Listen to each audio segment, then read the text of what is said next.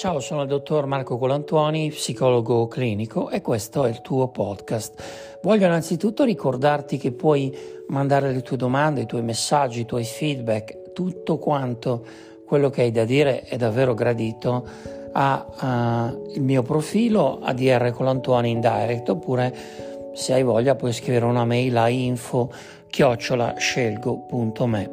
In ogni caso fammi pervenire tue notizie in modo che la nostra community possa crescere e possa arricchirsi di un colore nuovo. Sai, io vedo questa community un po' come un grande arcobaleno che ha bisogno di più colori per luccicare, per risplendere. Bene, di cosa vogliamo parlare oggi? Oggi vogliamo parlare di un problema che è presente nella vita di molte persone ed è l'insonnia. Come mai parliamo dell'insonnia? Perché molto spesso le persone, ad esempio, dichiarano di soffrire di insonnia, ma non si rendono conto di avere dei risvegli o di avere un sonno molto leggero.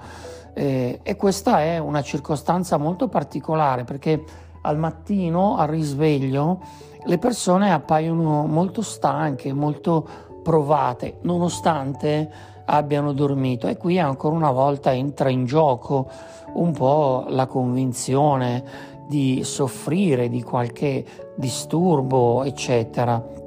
Quindi il primo caso, diciamo, è quello che incontriamo non in chi soffre realmente di insonnia, ma in chi probabilmente avendo un sonno molto leggero ha dei micro risvegli o passa la maggior parte della notte in un sonno non REM.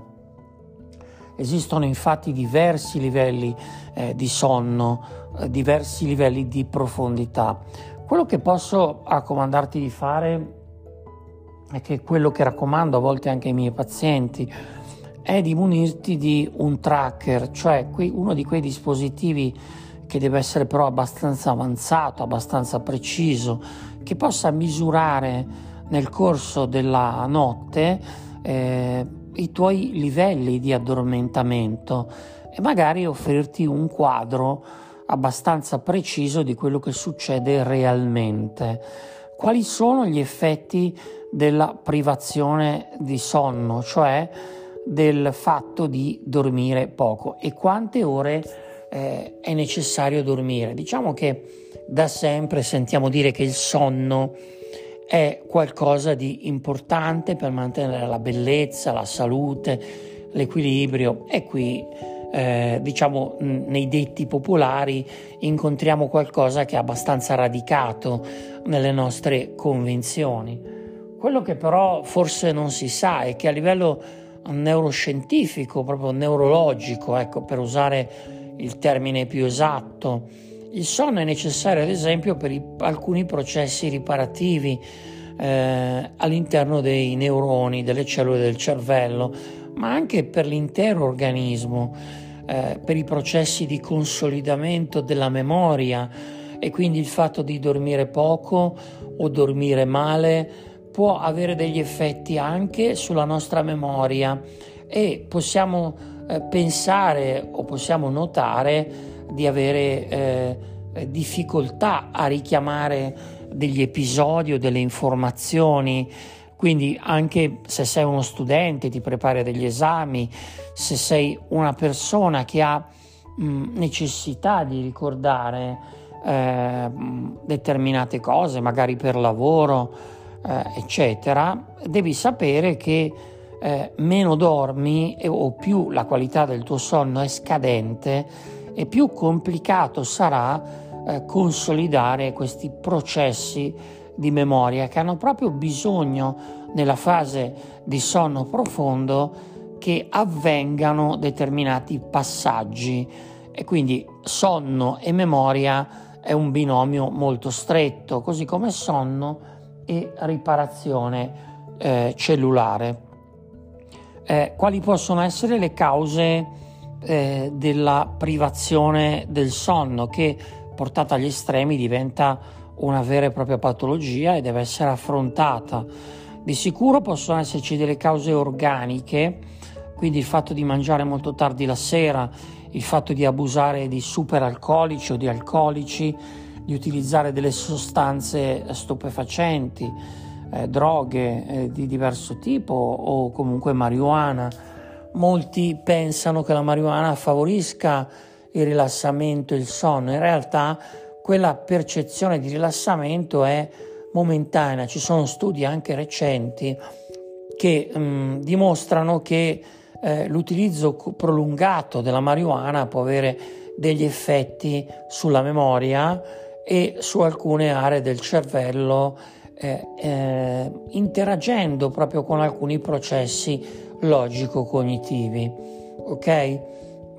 Quindi una volta affrontato il tema dell'insonnia, una volta che ci si è resi conto che effettivamente è presente un problema legato al sonno che non dipende dalle cause organiche iatrogene o esterne, che sono state naturalmente prima analizzate, quindi se bevo superalcolici posso limitarli e probabilmente il sonno migliorerà. Se faccio utilizzo di alcune delle sostanze che ho detto prima, posso limitarle e certamente il sonno migliorerà. Ci sono però altre cause che possono intervenire, provocando disturbi del sonno, preoccupazioni, pensieri ricorrenti, e che possono manifestarsi anche in alcune situazioni oniriche. È sempre importante all'interno di un percorso con lo psicologo, col professionista, raccontare bene come funziona la fase di addormentamento, la fase di risveglio, perché a volte ci sono delle cause che non vengono considerate, e l'utilizzo di quei tracker che ti dicevo prima, di quei dispositivi, è molto interessante, molto utile, perché soprattutto quelli di ultima generazione contengono degli algoritmi che sono in grado, con l'andare dei giorni, di comprendere l'andamento della tua vita, della tua fase di addormentamento, e registrando dei dati in maniera molto sensibile di giorno e di notte possono addirittura suggerirti l'orario migliore per andare a dormire, e questa è anche le ore di sonno necessarie per il tuo profilo, per la tua età e per il tipo di vita che svolgi, che ovviamente è tutta condensata in questi dispositivi che a lungo andare, registrando i dati, diventano in qualche modo capaci di suggerirti delle azioni anche per migliorare il tuo rapporto con il sonno. Cosa fare quando non si dorme? Ma il mio suggerimento è quello di non rimanere a letto, ma di alzarsi, di provare a fare qualcosa.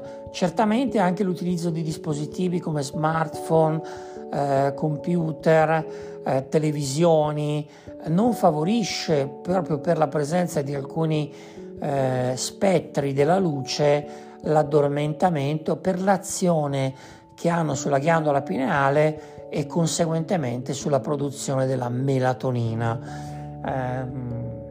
Bene, che dire di più? Io mi auguro che questa puntata sia stata per te interessante.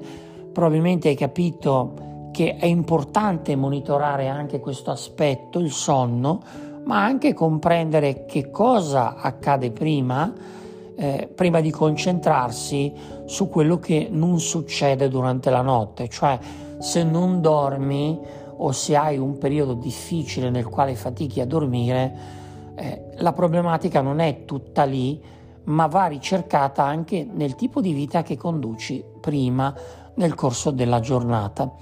Io ti ringrazio, ti ricordo sempre che puoi scrivermi in direct a ADR Colantuoni su Instagram.